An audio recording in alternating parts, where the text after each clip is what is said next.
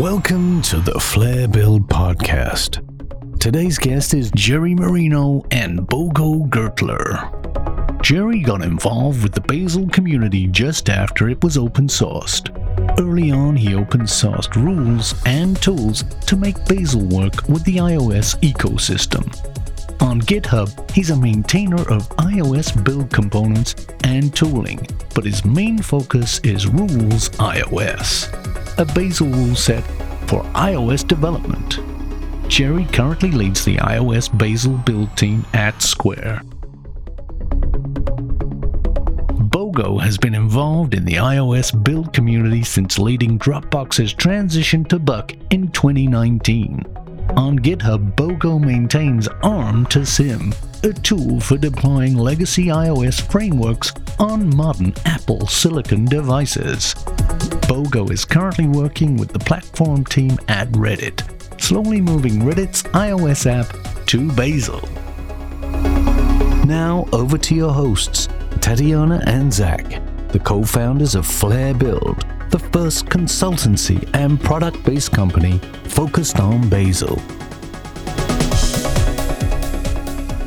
Today we are joined by Jerry Marino and Bogo Giertler. So today we are really excited to talk about the recent changes that have come down to the Bazel iOS ecosystem around ARM support, which has landed both in Bazel as well as some of the challenges around making ARM work with the simulators. Lots of issues here that anyone working in the iOS space will be familiar with. So the first topic that we're going to talk about is actually a mechanism that was created initially by Bogo here to allow us to make use of ARM binaries that were created targeting really devices and make use of those for uh, our simulators because again anyone working in the ecosystem will just be aware that the vendors tend to lag a little bit here and we'll jump into that a bit. So i just want to go ahead and maybe hand it over to bogo to sort of introduce the idea here talk about maybe the whole genesis of it and how he created it and kind of take it from there. So bogo over to you. Uh, for sure. So you might be familiar when, especially when you got your, you know, your first M1 Mac, uh, probably somewhere towards, you know, the end of uh, 2020.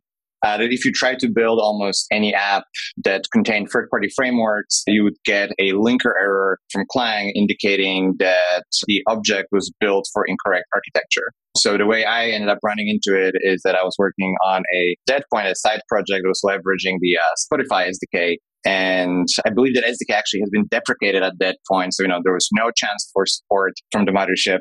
And yeah, I just couldn't build it on the M1 Mac. And the only other option was to basically launch Xcode in uh, Rosetta at that point, and or what I learned later to quite significantly modify the Xcode uh, project's settings to just build for x86. So you know, I, I was in a pickle, and uh, I really wanted to build this project on my uh, M1 Mac.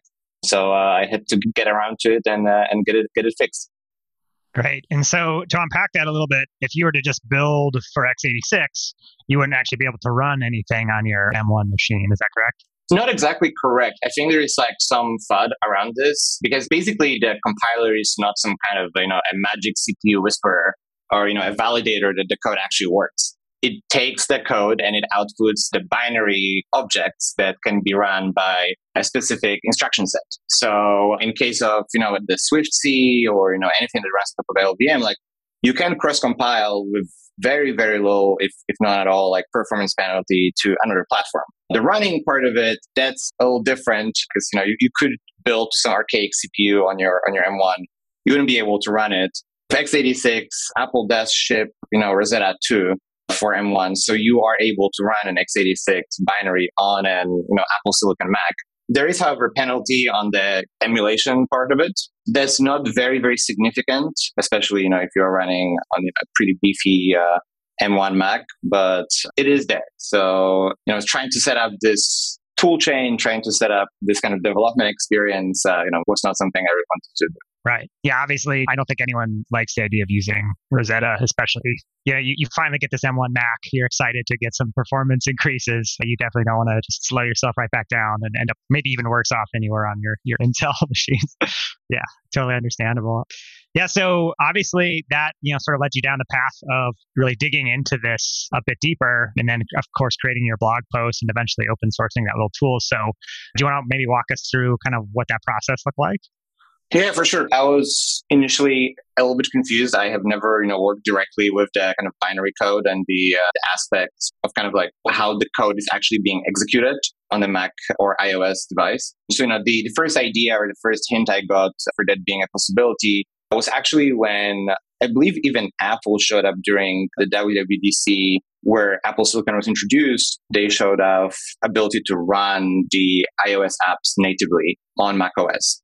So my kind of early observation there was either they're running some kind of virtualized VM and you know you're just getting some kind of remote view controller projection or they're just basically running as pieces of native code on the system. And uh, the, I believe the DTK that Apple shipped was A12Z uh, system on chip that was originally used for iPad Pro in 2020. And that SoC did not support virtualization. So there was like a pretty strong hint that this is probably just binary compatibility and the linking magic on on Apple's side. Uh, so, you know, when I go to my M1 Mac, I did try to figure out what actually happens.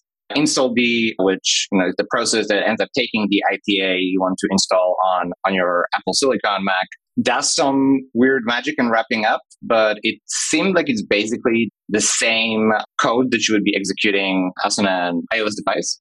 And you could see that by just comparing, you know, the, the binary assembly contents in something like Hopper that basically the contents of the, the frameworks directory, let's say, in the IPA that you sideloaded is basically the exact same thing as the thing you built with originally for the platform. That platform being ARM64, right, Or, for iOS specifically.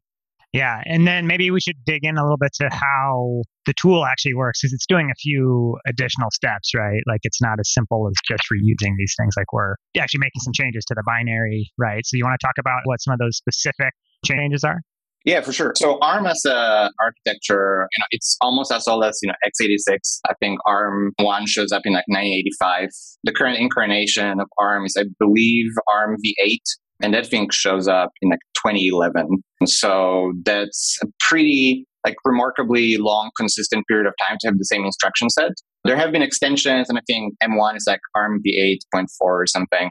So basically, on the binary code level, on the in terms of the instructions that are being executed, the code is being executed on Apple Silicon, and the code is being executed on your iPhone, your iPad. In some ways, even Apple Watch, although that is like a weird version of ARM v7 with 64-bit extensions then on a binary level is basically the exact same code is being executed. What is different is basically the Mach-O file organization. And just in specifically, there's only one place where those things truly differ. So if you are not familiar with how Mach-O files are arranged, they basically start with a magic word that indicates you know, what architecture architecture you're going to be running, and then you have a bit of a header and a list of list load commands. And those things are basically meant for LD to, you know, infer like how it should be working with the binary that you're loading currently or linking to another binary. And there is one specific command that has been present in previous versions of uh, iOS, which is LC version min iPhone OS. And there's another one, LC build version. And basically, depending on which version of iOS you're working with, I think if you're working with the slightly more archaic versions, it's LC version min iPhone OS. The modern versions use LC build version. You can indicate to the linker which specific platform this binary is meant. And you can, you know, by actually swapping, I believe in LC build version, is literally one number from, I think, six to seven. You move from iPhone OS to iPhone OS simulator. And for the older version, you need to modify your binary slightly. That also involves, you know, modifying offsets. I do go into this in the blog post at length, but you know, basically, I believe the original command is slightly shorter than the command you want to inject. So, you know, you suddenly need to um, modify the table of contents of the binary. So, the loader kind of knows where to perform jumps in memory, where it's supposed to read the instructions from. Like, it turns out that once you kind of start dissecting the binary, the pattern, the way they're assembled, has been very, very consistent for something like 20 years. I think the current match for Mac OS standard has been present since like Mac OS 10.6. So it's uh, it's actually remarkably consistent, and once you start decoding it, it all makes sense on like how things are organized and uh, how you can edit them without affecting the binary too much. And I guess I know you touch on this in the blog post, but really the big thing here is that the Mach-O binaries are position independent, right? So eventually the part of the program that we actually want to run is you know, the text segment that is just kind of maybe getting moved around, but you know, in theory, we're just getting in there, we're hacking the load commands. And then after that, the sort of the text segment just stays intact. Is that a correct sort of summary? Yeah, I believe position independence shows up in in Mach-O binaries or macro binaries. I actually never know how to pronounce it correctly shows up, I believe, with the transition to LLVM. It's actually like a more recent addition, but that, that's correct. Basically, once you indicate in your load commands and kind of your table of contents where the right segment is, those segments are position independent. So they basically count from their beginning. Um, so any kind of jumps, moves, anything that involves like a specific binary address is kind of safe to safe to relocate.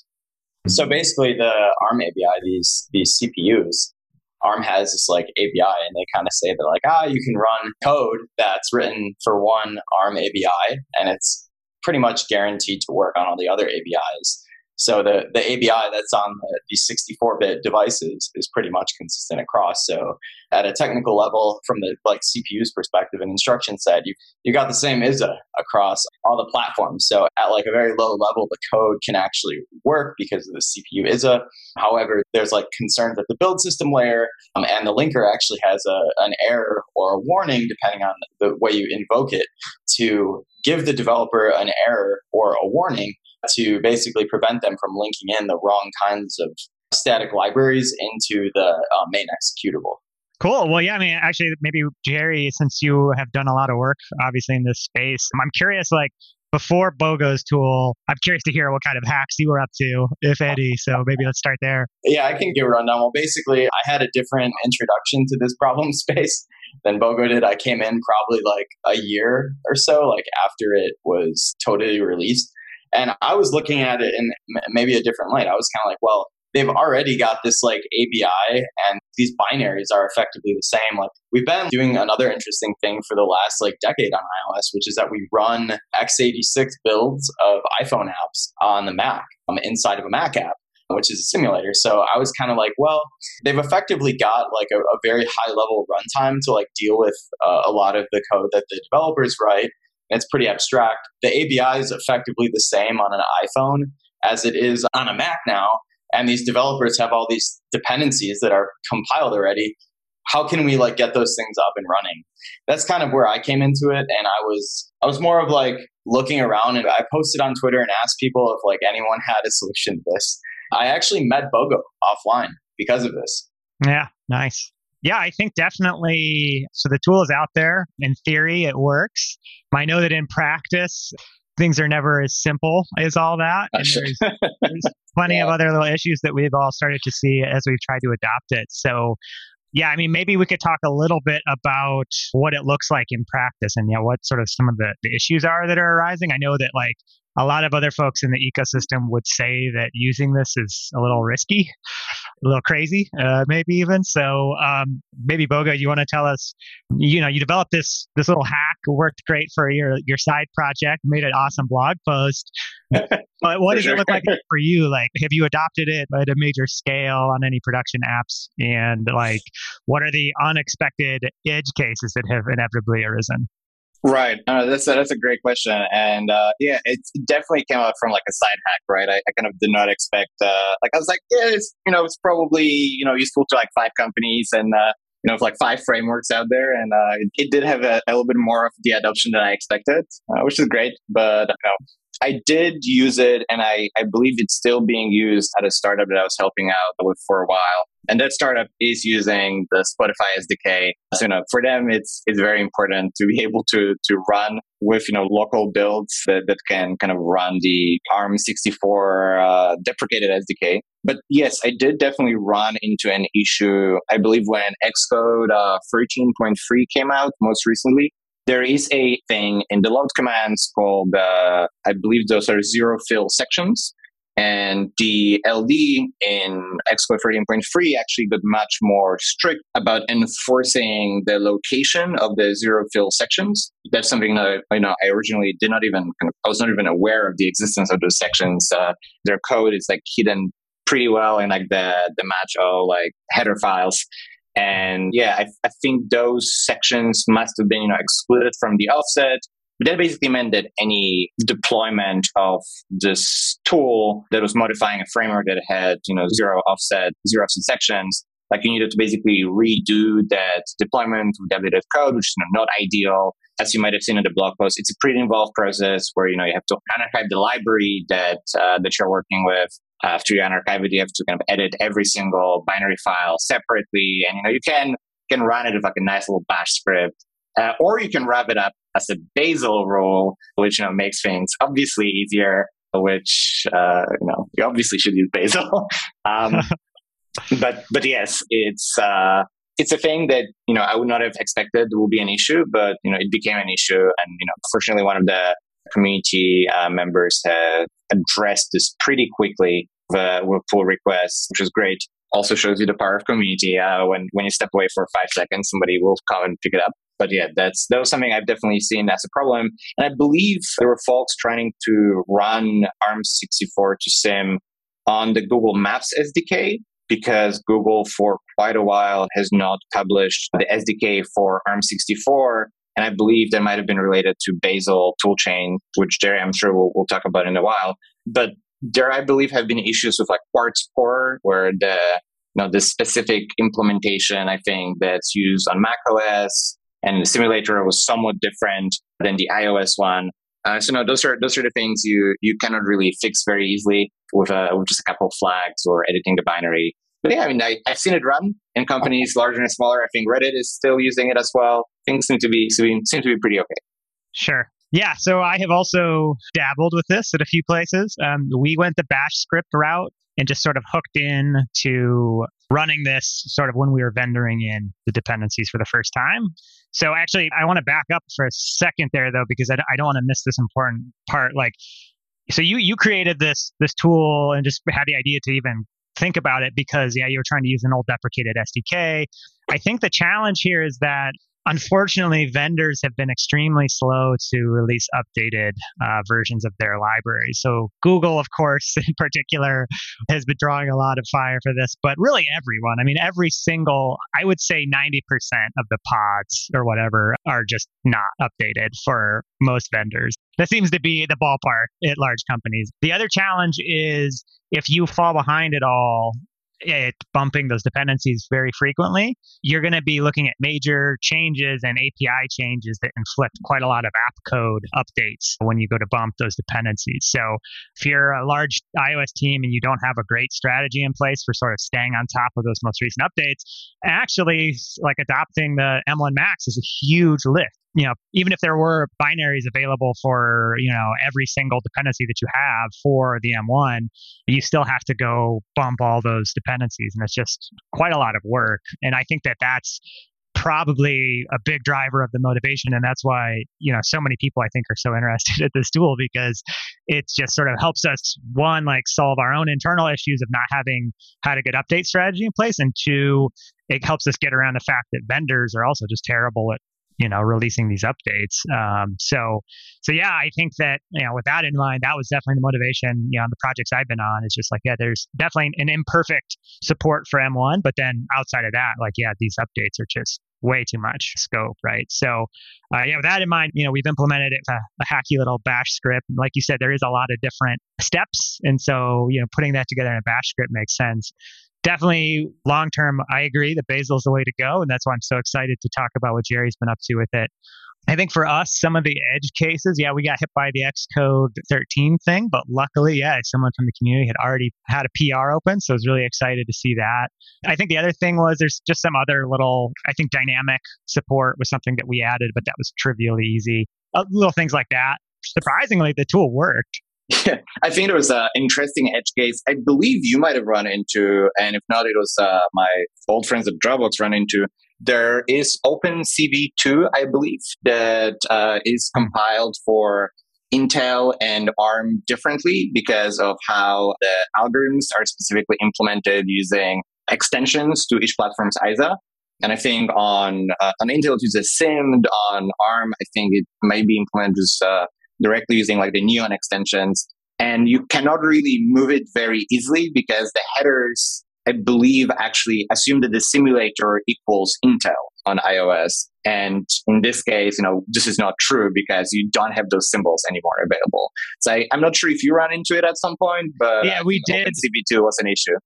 Yeah, that was definitely an issue. In our case, it was just like okay, go get the right binary. So in that case, there was no real reason not to just grab a binary built for the right platform in the mm. end, rather than trying to convert one. It was just like maybe going a little too far with the tool rather than fixing the problem correctly. So that's why we didn't really pursue it too much further because it was just a matter of like, okay, well, we can just grab something built for the right target initially and be done with it. And so that was that was where we went. That's definitely an edge case to be aware of. You know, I mean, that's that's one of those things where I think that's why it's kind of hard for me to give super strong advice on whether or not people should use it because it really depends on a lot of internal variables, right? Like yeah. do you have any libraries that aren't going to convert? Are you far behind on updates? Like, what does that all look like, right? I actually ran into a lot of interesting situations with yeah. this program. I tried to like use this thing at a very large scale with many, many different kinds of dependencies, inputs, in programs. And I think the biggest one that you'll find is that, like, first of all, you need to have PIC in order to shift down the bits inside of the Mach-O files. So if you don't have PIC static archive, it's not going to work. So, like, the first one is it's definitely a concern of the linker to permit linking in these Mach-Os. And there's a code path inside of LD that you can set a flag that will allow it to link. However, it just spews a bunch of warnings, but you can do that. So, that's like one way to get around the non PIC thing. The other one is to like use a different linker or patch a linker to not have that warning. I wish that you could just turn off the warning because it's like, yeah, I have like a hermetic build system. I'm deliberately linking in object files from device here. That's accepted. The other funny edge case is on, I think, Xcode 13, LLDB added some code to look up SDKs directly from dwarf info. And so basically, what was happening is if you had one of these device built binaries in it with dwarf information inside of it, LLDB would totally break. It wasn't mm. actually a problem for most people if they had these third party SDKs that don't ship debug info. But if you had like other kinds of dependencies that had debug info in there, it actually like totally blew up the debugger. I had to like figure that out. I think there's been like a lot of patches to LLDB since these issues came out. They like really refactored it. But what I'm doing right now, and I can talk more about in the Bazel thing, is I'm mm-hmm. actually mm-hmm. shipping out the debug info for those executables. There's a way to fix that. And the other issue and edge case that I hit in some use cases was this like compatibility shims that you can conditionally link in that was another one. But other than that, it's been like pretty reasonable.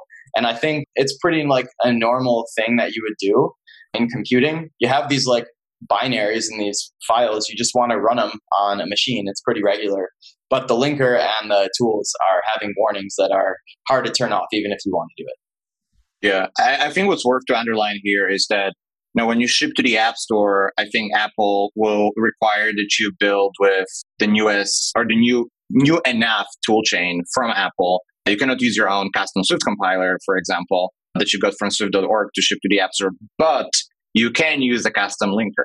You are not beholden to using the LD that ships with uh, specifically. You can use ZLD, you can modify your LD. So that's uh, that's actually like a really great point that you know for for a thing that's actually managed by linker, you can circumvent it by just circumventing the linker.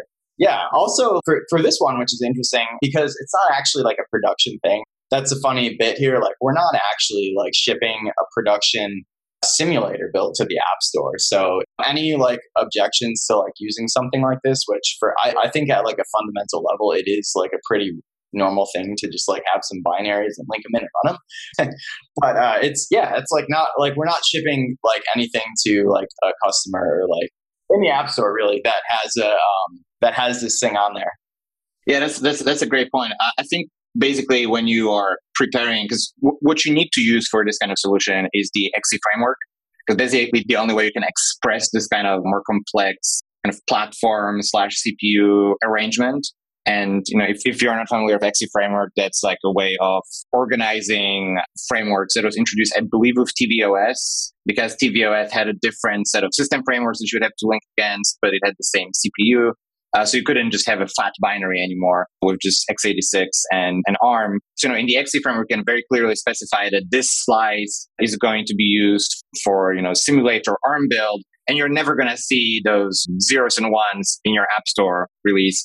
Now, my reference was specifically more to like if you organize your toolchain in a specific way and you don't want to like switch between a release and internal, which again, if you have Bazel, it's pretty straightforward to just, you know, have this like config change if you don't have Bazel, like good luck. but uh, but yeah, yeah that's uh, XC, XC frameworks definitely help a lot with uh, with also kind of hermetically separating this potentially weirder but normal piece of code from the thing that goes to the App Store.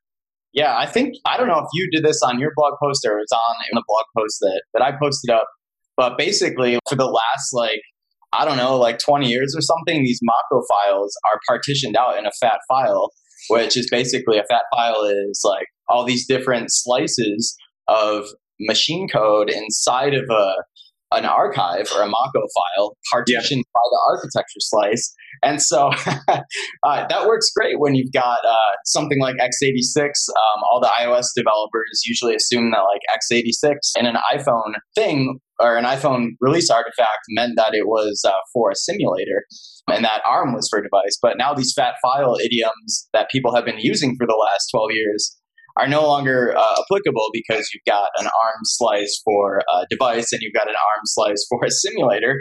So they needed yeah. that like packaging format that you discussed to like you know deal with this. But I think it's actually more idiomatic and more more like of a better packaging standard because you can put a Mac binary inside of an XC framework now and say, hey, like this is for Mac OS. And you can ship like a pretty big SDK directory that has everything in there uh, with with like exactly. a pretty reasonable format.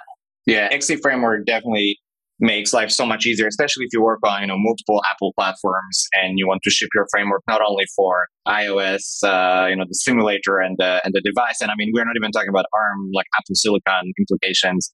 But you know, if you want to do like tvOS, WatchOS, HomeOS, I, I don't even know if people ship stuff for home OS, but you know, all those things you can ship them in a single XC framework, which would just makes life so much easier but it does require a little bit of messaging in Bazel to actually work.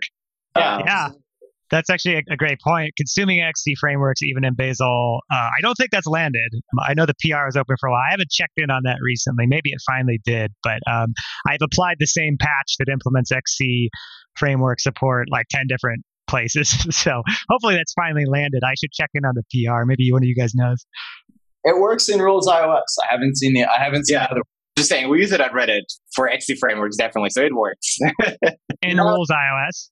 Yeah. So, and, yeah. so actually, like, there's, uh, we could talk at length about this. I don't want to derail it too much if we get more in the Bazel, but basically, there's a lot of uh, logic and things that we have to do um, inside of Rules iOS to actually like link applications and dealing with XC frameworks specifically has layers of logic in there to get these XC frameworks to do stuff like actually work with Bazel allow people to import them, read them into our virtual file system, and also do stuff like, hey, like you've got a device artifact, let's like make that work with iPhone simulators. So we kind of have like this rule in um, Rules iOS where you give it a XC framework and it just kind of takes it and based on whatever features you have, it's just going to um, work out of the box.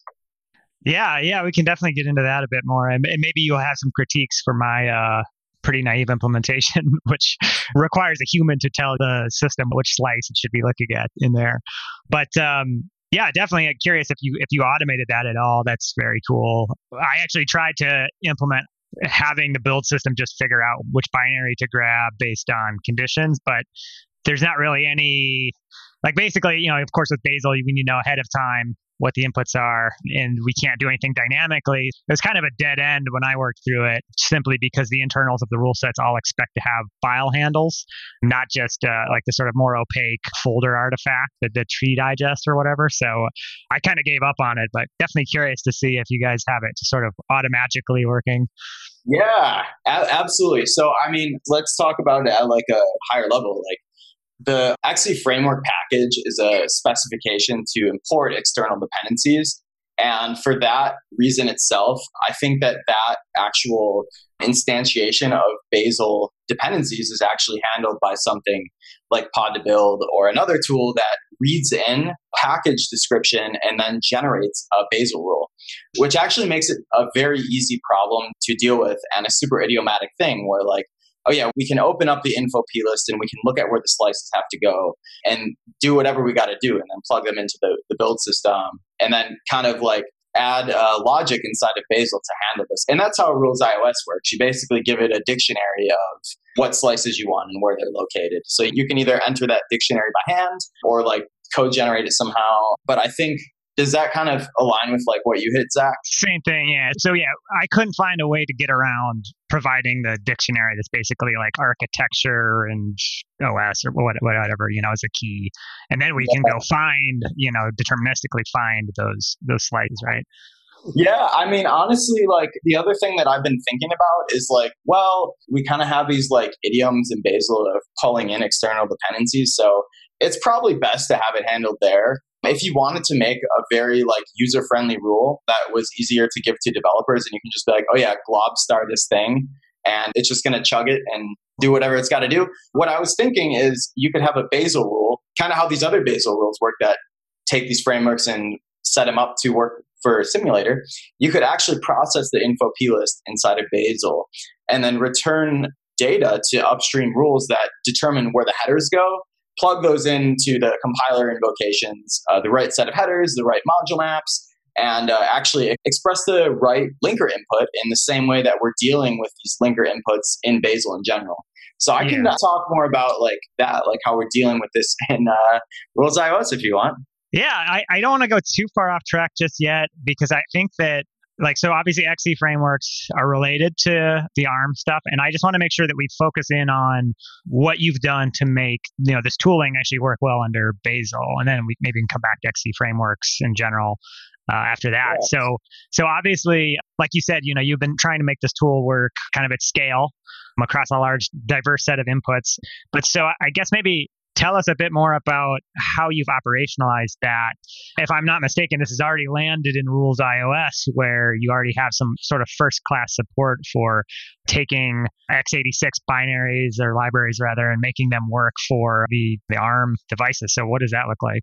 Well, my first tool was Jira. I wrote a Bazel query and was like, hey, like, let's try to at least like get all the ones that are like already supporting the simulator done and update those first. So I actually wrote a Bazel query to find all of the statically or dynamically linked build inputs. And because Bazel's a hermetic build system, we already know what it's linking. It took me like, I don't know, like five minutes to write a Bazel query to like dump out all the things that had to be updated. So that was kind of my first order.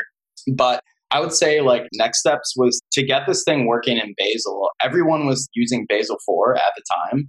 And there wasn't like great support for ARM 64 in Bazel 4. It needed like a new CPU type Rules Apple needed updating. Um, there's an impending transition to platforms in Bazel, which is really exciting. That's going to be a better solution for all this stuff. So, anyways, like back in the day, I was like, well, I got to get this thing working on Bazel 4 with all the existing rules because this thing has to work like yesterday. I can't wait for all this stuff to be done. I was like, what's the easiest thing I can do? The program already builds on x86 in Bazel. The target CPU architecture is a higher level abstraction that we can just make x86 do whatever we want, that CPU and Bazel. So Rules iOS has a toolchain in it. It's actually being deleted now because of Bazel 5, but there's a toolchain in Rules iOS that took the x86 architecture and target for simulators and ran it as ARM64. So it was a very small change.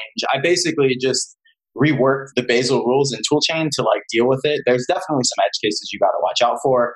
But that tool chain basically got it up and running um, really easily without Bazel 5 and without updating Rules Apple. And then later Bazel 5 was done and like all these rules were done.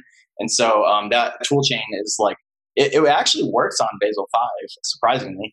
The, the tool chain is kind of like not necessary anymore. So we just like select on the the CPU for ARM64 basically for simulators and do all the magic stuff. So well, so what does that look like in relationship to the ARM64 to Sim, though, right? Like you've you created a rule set that actually does invoke that tool over some of the binaries, right? So how does that?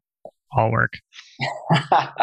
yeah. So like if you can like build with Bazel on uh, ARM64 in general as like a, a dependency to doing any of this, then the next step is to like look at the build system inputs and make sure that they're all exactly like right for the target. So before the the uh, assumption was that you had these fat binaries and you could link them wherever you wanted. But that's effectively different now. So the main thing was like well what's a target architecture we're compiling for?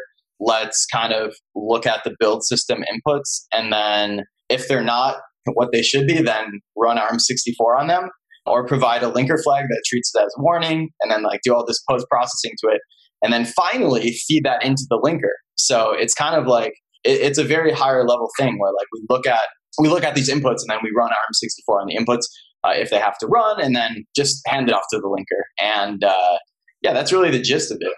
Cool. It sounds like sounds like it works pretty well. Um, pretty hands off for the user. I, I'm curious. Like, I guess it's. I'm like, I guess like, I wonder how deterministic it really is. Like, it sounds like there's a lot of conditionality going on under the hood, right? So I guess like the experience of you know, running what might look like the same target to, if you're on x86 versus on ARM, I guess you're in the end, you, you totally different set of steps is happening. And then obviously you're getting a different, you know, output in the end anyway. So maybe that's fine because it's, you know, building for a different platform. But I, I think that's an interesting um, thing to think about that maybe there's like a bunch of intermediates that run that's kind of opaque to the user. Yeah, it's all fully deterministic and reproducible as well. Everything has an answer. In Starlark, there's no, it's not Turing complete. The logic is effectively deterministic. And uh, yeah, I mean, it's it's pretty cut and dry. Like uh, it was easy to transition from that thing I was doing on Bazel 4 with x86 to get it up and running and transitioning the, there's like basically a bunch of select statements that deal with some of that fallback stuff. And then at build time, it can like do stuff like introspect a binary and then actually feed that into the linker. So we have an aspect which actually like you can set up this aspect and rule to enumerate all of the inputs to a, a bundle and this aspect will basically create actions with all the inputs. Or excuse me it's actually a rule the original version of it was a rule that had uh, an aspect looping all over the dependencies and sitting between the bundling rules and the linker rules to like do all this processing. And then basically feeding all those inputs to the linker invocations. Cool. I want to drill in on the uh, the linker stuff actually. So you mentioned obviously changing the flags around to the linker depending on the scenario and then also maybe even using a different linker so what's the current thinking around like yeah which linker is rules iOS using. Obviously, a lot of folks in the community use ZLD for development, and then LLD is making you know a big splash right now. So, kind of, yeah, what's your what's your thinking on that, and how does that relate to making ARM to Sim work? I mean, let's see. If you have a linker and you just allow it to link in device built static object files, then you won't have this problem right? So it's kind of like, yeah, like you can just patch a development linker to not have the warning. And actually, it's an exception by default in uh, the current version of LD that ships. It's, it's a fatal exception that you can't continue to link. So if you have your own linker, then you can override that. However, Rules iOS, the uh, ability and functionality is a conditional feature, so you don't have to use it. You can basically turn it on or off. And uh, Rules iOS is like will work with any linker. Like it's it's kind of like it uses the regular like Bazel tool chains to determine like what compilers and linkers to use. So if you want to use like ZLD or like Apple's linker, you, you can do it. It's totally up to you, whatever works for your application. But by default, it works with the like basic linker that ships on the tool chain. Cool. All right. Well, so I guess I'm curious to hear, Bogo, have you adopted Jerry's wrapper around your tool yet? Or what does that look like? Do you have plans to, to go there? It sounds like you're already using Rules iOS. So is this something you're taking advantage of? So I mean, Rules iOS is uh, is fantastic. Like I think it's literally the the only reasonable way to like deploy Bazel with iOS these days. I think we have not used that specific wrapper just yet. I think majority of our third party dependencies have already provided Apple Silicon slices. So, you know, that's not strictly necessary. And I think for whatever is left over, we use the hacked binary for now. But yeah, I mean, that's something that definitely should be used if you decide to use that hack specifically. You know, doing it via Bazel wrapper or wrapping it in a macro is like the much much more straightforward way of, of going about it than you know doing it by hand especially if we discover in the future that we are missing some section or we need to modify that tool and you know you, you don't need to go back and unpack this binary again or library again and you know run the tool in every single uh, binary in the archive. You just bump your rule and everything magically works. I mean, not actually magically it's it's all very deterministic but it's deterministic magic right yeah, exactly. I, I think that the whole thing that to me was a very interesting part of the entire experience of both with, you know, ARM64 and, you know, working with Bazel is uh, I think it's very easy to just treat a black box uh, in your life, you know, be it like uh, uh, uh, how the code executes or how the code builds or how the code is linked as non-deterministic thing that you just don't want to touch and kind of get really, just really compartmentalize it in your life and just like not think about it. But it turns out all those things are like very well designed and you know, people have been working them for a long time. And like once you actually peek under the cover, the, the intricate mechanisms are actually quite awesome. So I, I do recommend peeking under the cover because it can really teach you a lot. Yeah, yeah, absolutely. Not for the faint of heart, though. Actually, one other thing that I forgot to bring up when we are talking about like edge cases that have arisen, wasn't there something around debug info that I think we all overlooked and it kind of came and bit us all? I don't know who wants to talk about that. The short answer here is just to, we need to strip these objects, right? But so maybe Jerry, like, is that something that you've also put into your like internals? That's probably part of the the process, right? You need to strip that debug info. So yeah, like LLDB, there was some code in Xcode 13 added. I don't know if it was Xcode 13 or what, but in LLDB uh, on GitHub, there was code that like looks at the dwarf info inside of the, the binary to select the SDK so that when LLDB has to process and compile Swift modules, it was using the, the um, actual SDK inside of the dwarf information which was for a device, right? So the easy answer is like if you have dwarf info, you can do one of two things. You can actually patch the dwarf info to have the right SDK in it. You basically just need to write a dwarf patcher that's sim- similar to ARM to Sim that actually goes into binary, patches that dwarf segment. Because I really don't have to like look at debug information in these things. It's kind of like an obscure thing to like look at the debug info for these. Most people use a dSYM. It just strips them out. Like the iOS rule basically will strip out the dwarf information by just using strip as part of its linker pre-processing rules before it feeds it into the executable linking mm-hmm. step. So it, it basically that thing just kind of chugs away. It does like a lot of other magic too, but that's like one of the things that it does. Yeah, that's great. Yeah, actually, I, I, would be curious to see what the work would entail to actually patch the dwarf info, but sounds like it's not really worth it. I mean, I, I don't know. Curious Bogo, if you thought about that at all? To be honest, not something that really crossed my mind. I think if if you need to breakpoint inside a third party framework, you might have larger problems than that. Right, right. so, but back in the day, early on, like people used to have to patch dwarf info to get it to work with remote build in some scenarios. Mm, we, interesting. Actually, in the Bazel ecosystem, like really early on, like, we had some dwarf patching code. It, it's out there. I can link it up if people are interested in whatever. But basically, the gist is that like if the SDK is like smaller in length, it's really easy to just replace that entry and then null terminate the string, and the the upstream dwarf reader will do it. If you go from like one string that's super long to one string that's super short in that binary, the upstream code just like chugs away and reads it.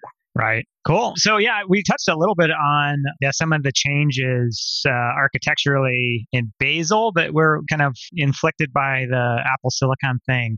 And I know that I don't think any of us work too directly on that part of the Bazel code base, but I know that Jerry definitely has some some insights there. So maybe now's a good time to kind of talk through a little bit of that stuff. So kind of at a high level, at least from an iOS perspective, yeah, maybe let's dig in a little bit to like what those changes look like in Bazel 4 and in the in the rule sets because obviously this impacted rules iOS as well as you know the other rule sets and yeah the, the changes to the Bazel core. So Jerry, you want to take it away?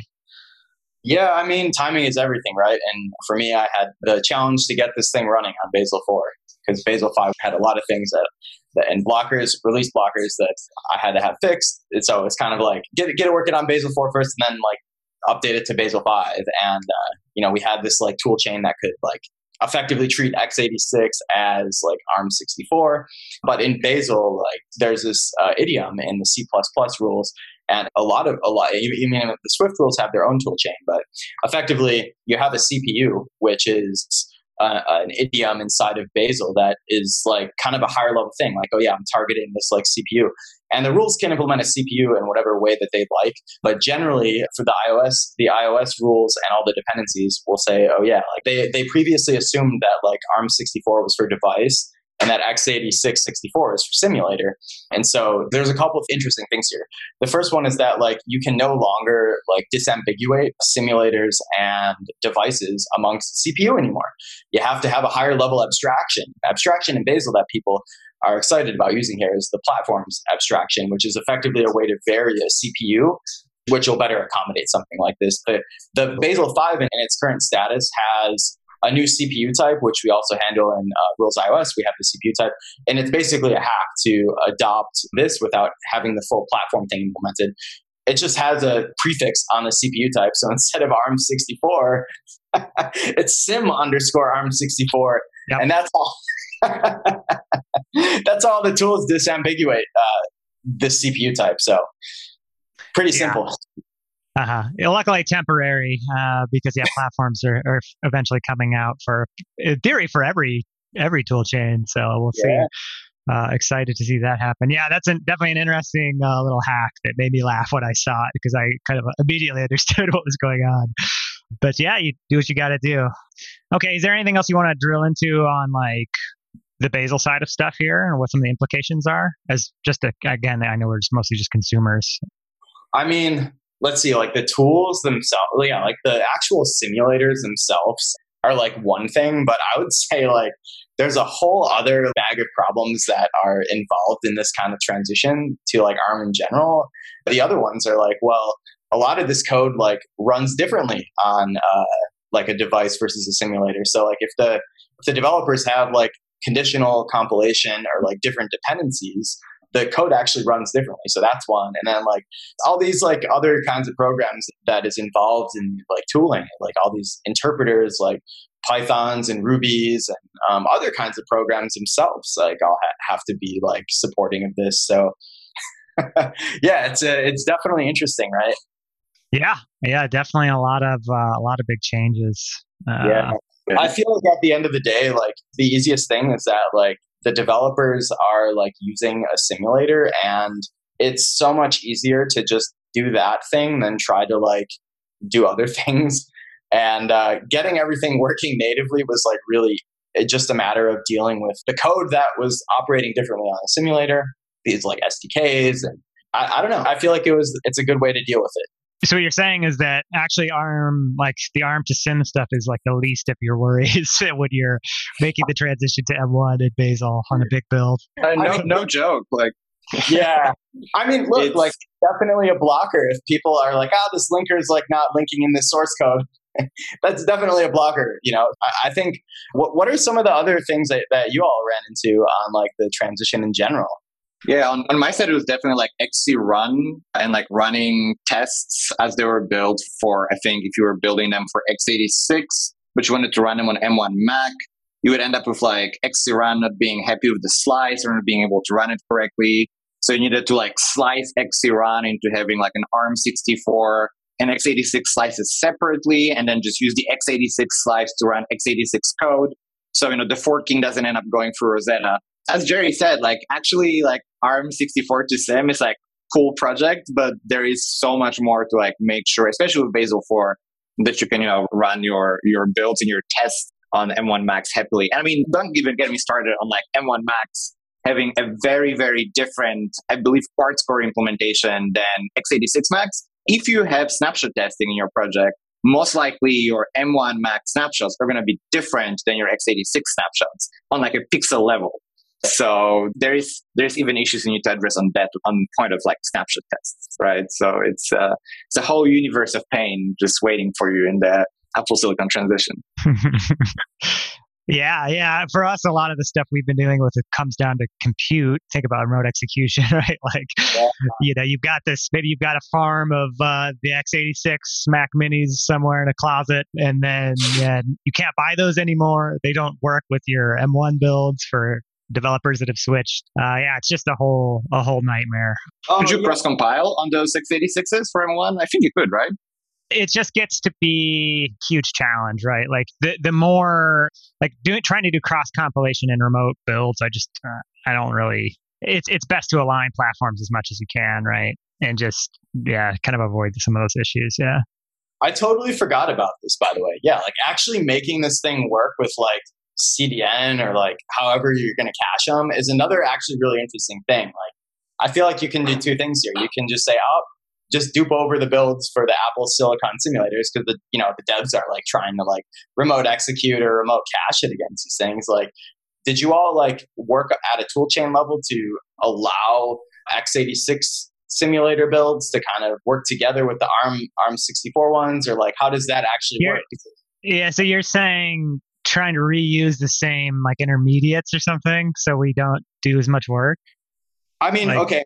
I, I, I guess let me let me like take a step back. So like say you have like a big mm-hmm. fleet of like x86 hardware and you you've got to like now all of a sudden you got to cache it against the M1 hosts. Well, you can do two things. The first one is you can like allow the x86 hosts to produce ARM64 simulator builds and artifacts and push those to remote execution or the CDN, and then the developers on M1 machines can cache hit the um, artifacts produced from the x86 machines.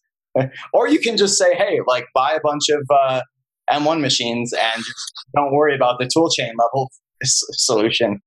Yeah, so there's a, I think there's enough concerns that we're just making sure the the platforms just align, right? So we just make sure that like if you're on x86, you land on the x86 cluster, and then you know if you're on ARM, you land on. Luckily, Amazon now offers the uh, the ARM machines in their in their offering, which is awesome. Um, yeah, but- I mean on on Rules iOS, like we actually we actually have this problem too, and it was one of the things that I had to face with like this Bazel four thing. We have to get cross compilation working for um, M1 simulators in Rules iOS, and so like basically you can like if you're on like whatever machine you're on, you can you can cross compile for uh, a s- iOS simulator on M1 or x86 because like GitHub doesn't have like a they didn't have like a X or M1 uh, machines to like run on, so we had to kind of Mhm. solve that problem. Yeah, I mean, I think cross compilation is fairly straightforward be on the same machine, but it just gets when you start throwing remote builds into the mix. To me, it just it, it starts to violate some of the paradigms a little bit too much. I think so. Yeah, it, it's Yeah. something that if someone really pushed us for it, you know, I might try to make it work. But I'm just it's something that I'm happy to avoid uh, as much as possible. Yep. Will Swift actually has like they now have a fat binary inside of there, a universal binary, and they have some other things. But the the easier is like if you take all the toolchain inputs and make make it so that it's like using a fat binary on like x86 and ARM for compilation on your Mac OS environment, it will actually cache it if, if all the inputs are like kind of different. Like you could cross compile from X, x86 and like target a M1 simulator and it will work kind of like how we cross compile for Yeah. iOS. Yeah, Yeah, exactly. I mean, your your machine is, uh, especially in like Intel days, right? It would have no serious issues like cranking out an ARM build, and you can actually like if you would compare build times, which is kind of what I was saying later, right? Like like compiler is not like a magic CPU whisperer. It will take about the same amount of time to compile for x86 as it takes for for ARM, plus minus, right? But it's this is like an eligible difference for you as a developer. Like the only penalty you're actually going to incur on M1 Max if you run x86 build code is that Rosetta startup time, right? Or the Rosetta, like if you're going to be deploying JIT or anything of this sort. Like, so there's going to be some penalty there, but you know, your M1 Mac is so beefy, you're probably going to have okay time running those builds. And I believe actually that's the approach still favored by a bunch of uh, kind of at scale companies to just build everything as x86 because it really avoids the kind of bifurcation of like, oh, I now need M1 cluster, I need x86 cluster. How do I do caching? How do I handle the frameworks, right? You can still kind of, for time being, think about everything as, as x86. So that's uh, it's like an alternative solution to all of this, right? It's just to forget for a while that Apple Silicon exists as a place to execute your uh, your tests locally. I don't know about your compiler, but mine's definitely a, a magic whisperer. I, don't, I don't know what tool chain. I don't know what tool chain you're using over there, but mine's definitely a magic whisperer. yeah, that is a, that is a good point though. That uh, that definitely, yeah, Rosetta is an option that a lot of people are using. You know, I, I don't want to cast too many aspersions on it. Um, I mean, Rosetta yeah. is going to go away one day, like as, as it did in Rosetta 1 with like, you know, PowerPC to Intel transition. One year we're going to wake up after WWDC and Rosetta 2 is no longer going to be there. So it's probably a good time to get ahead of that curve. I was actually blown away by Rosetta 2. The integration and overall seamless experience that is in like Mac OS and M1 Max is just like unparalleled. It's such, I, I feel like the experience is so polished the fact that you can just give these machines an x86 binary and they just they just run it is like unbelievable.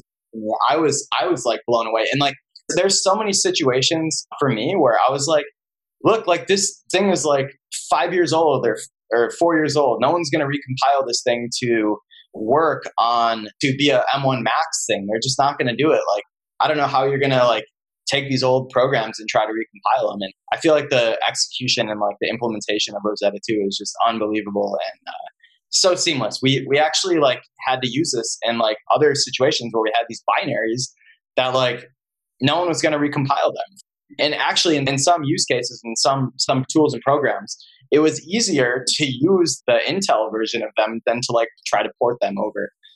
For sure. And I mean, I, I think it's compared to especially the the first transition you know, to x86, where I remember like Rosetta A being like very slow. I mean, given also those were slower CPUs back then, but it was like a pretty heavy thing to run, right? Like you would definitely feel you're not running a native app. That's on one hand.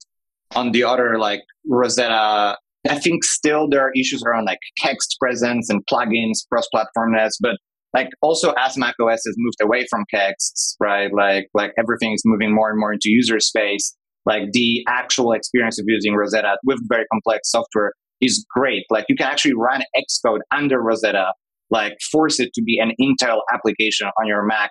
And it's still remarkably fast. It's actually still faster than in many cases, like it running on actual Intel CPU, right? Which is nuts.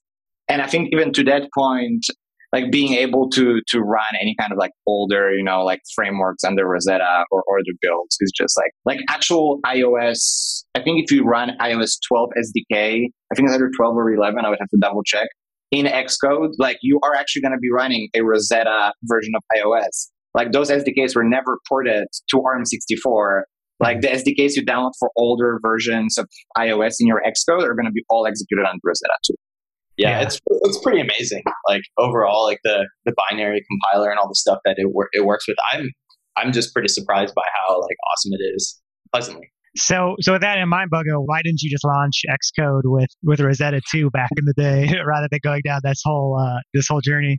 I mean, because why not? it's it's uh, you know, it's for me, it was really a, a question of look, I, I can see this runs like Apple manages to make it work when you install IPA. You can execute those frameworks in some way. So for me, this was, you know, like I, I wanted to figure out either how it works or if I can make something work in a similar way. And it turns out you can. And I think that's really like a testament to, like, as I mentioned, you know, like you peek under the cover, it's so intricate and like everything actually, it works. It's not some kind of, you know, magic code. It's, it's like, it's a well designed system uh, that you can work with and you can reason about. And it's it's it's really awesome when you when you realize uh, you know it's it's well designed all the way down. Great. Cool. Then I guess we can go ahead and wrap up. So before we conclude, um, maybe do you guys want to throw out any social info? Like where can people find you on Twitter or whatever, if if at all? Yeah, I can start. I'm at Jerry Marino on GitHub, and I'm at Jerry Marino on Twitter. And I currently lead up the iOS Bazel team at Square, and we are hiring. You can find a link to that into the um, actually the ARM64 post about how it how like all this stuff kind of like works uh, in Rules iOS. It's it's on it, it's on my Twitter. You can you can find a link in there. And uh, yeah, thank you so much for uh, inviting me onto this podcast. I really love what, what y'all have done with this podcast and kind of like spreading all this cool information about Bazel to the community. It's super awesome. And uh, yeah, Bogo, thank you so much for creating this awesome tool. And uh, those those blog posts you wrote are incredible. Really, really love it. And yeah. Great. Thanks. Bogo, how about you? Uh, yeah, so uh, you know, on GitHub, I'm as at Bogo. On Twitter, I did not manage to get at Bogo, so I'm just at Giertler, my surname. I'm currently working with Reddit on the Bazel deployment there. So if uh, anyone is interested in setting up uh, Bazel at one of the coolest uh, social community companies out there, you know, just uh, give me a holler. And yes, Jerry, uh, I do want to thank you. You know, Rules iOS. Uh, I mean, this is you know work of community, but you have so many awesome, insanely complex contributions to Rules iOS that just like make it all possible for us to actually run Bazel as an iOS build system and kind of win off buck. It's it's great. I, I think it would be so much more difficult for all these companies to migrate to Bazel if not for for all your work. And thanks to Flare, it's uh, like the podcast is just such a great place to learn more about how to build things, you know, with Bazel and how how powerful the platform is. Uh, it's it's great to be able to learn about those from from somewhere else than just uh, you know Google's documentation. Great. Yeah, thanks a lot, guys. Yeah, and so hopefully we'll look forward to having you back on to discuss uh, a range of other topics because I feel like we've barely scratched the surface of both of your expertises. And Jerry, of course, yeah, trailblazer for the community. So, uh, yeah, looking forward to, to chatting again in the future with you guys. Uh, thanks a lot. Thank you for tuning in to the Flare Build podcast. Please like, subscribe, and tune in again with Zach and Tatiana for the next podcast in the series.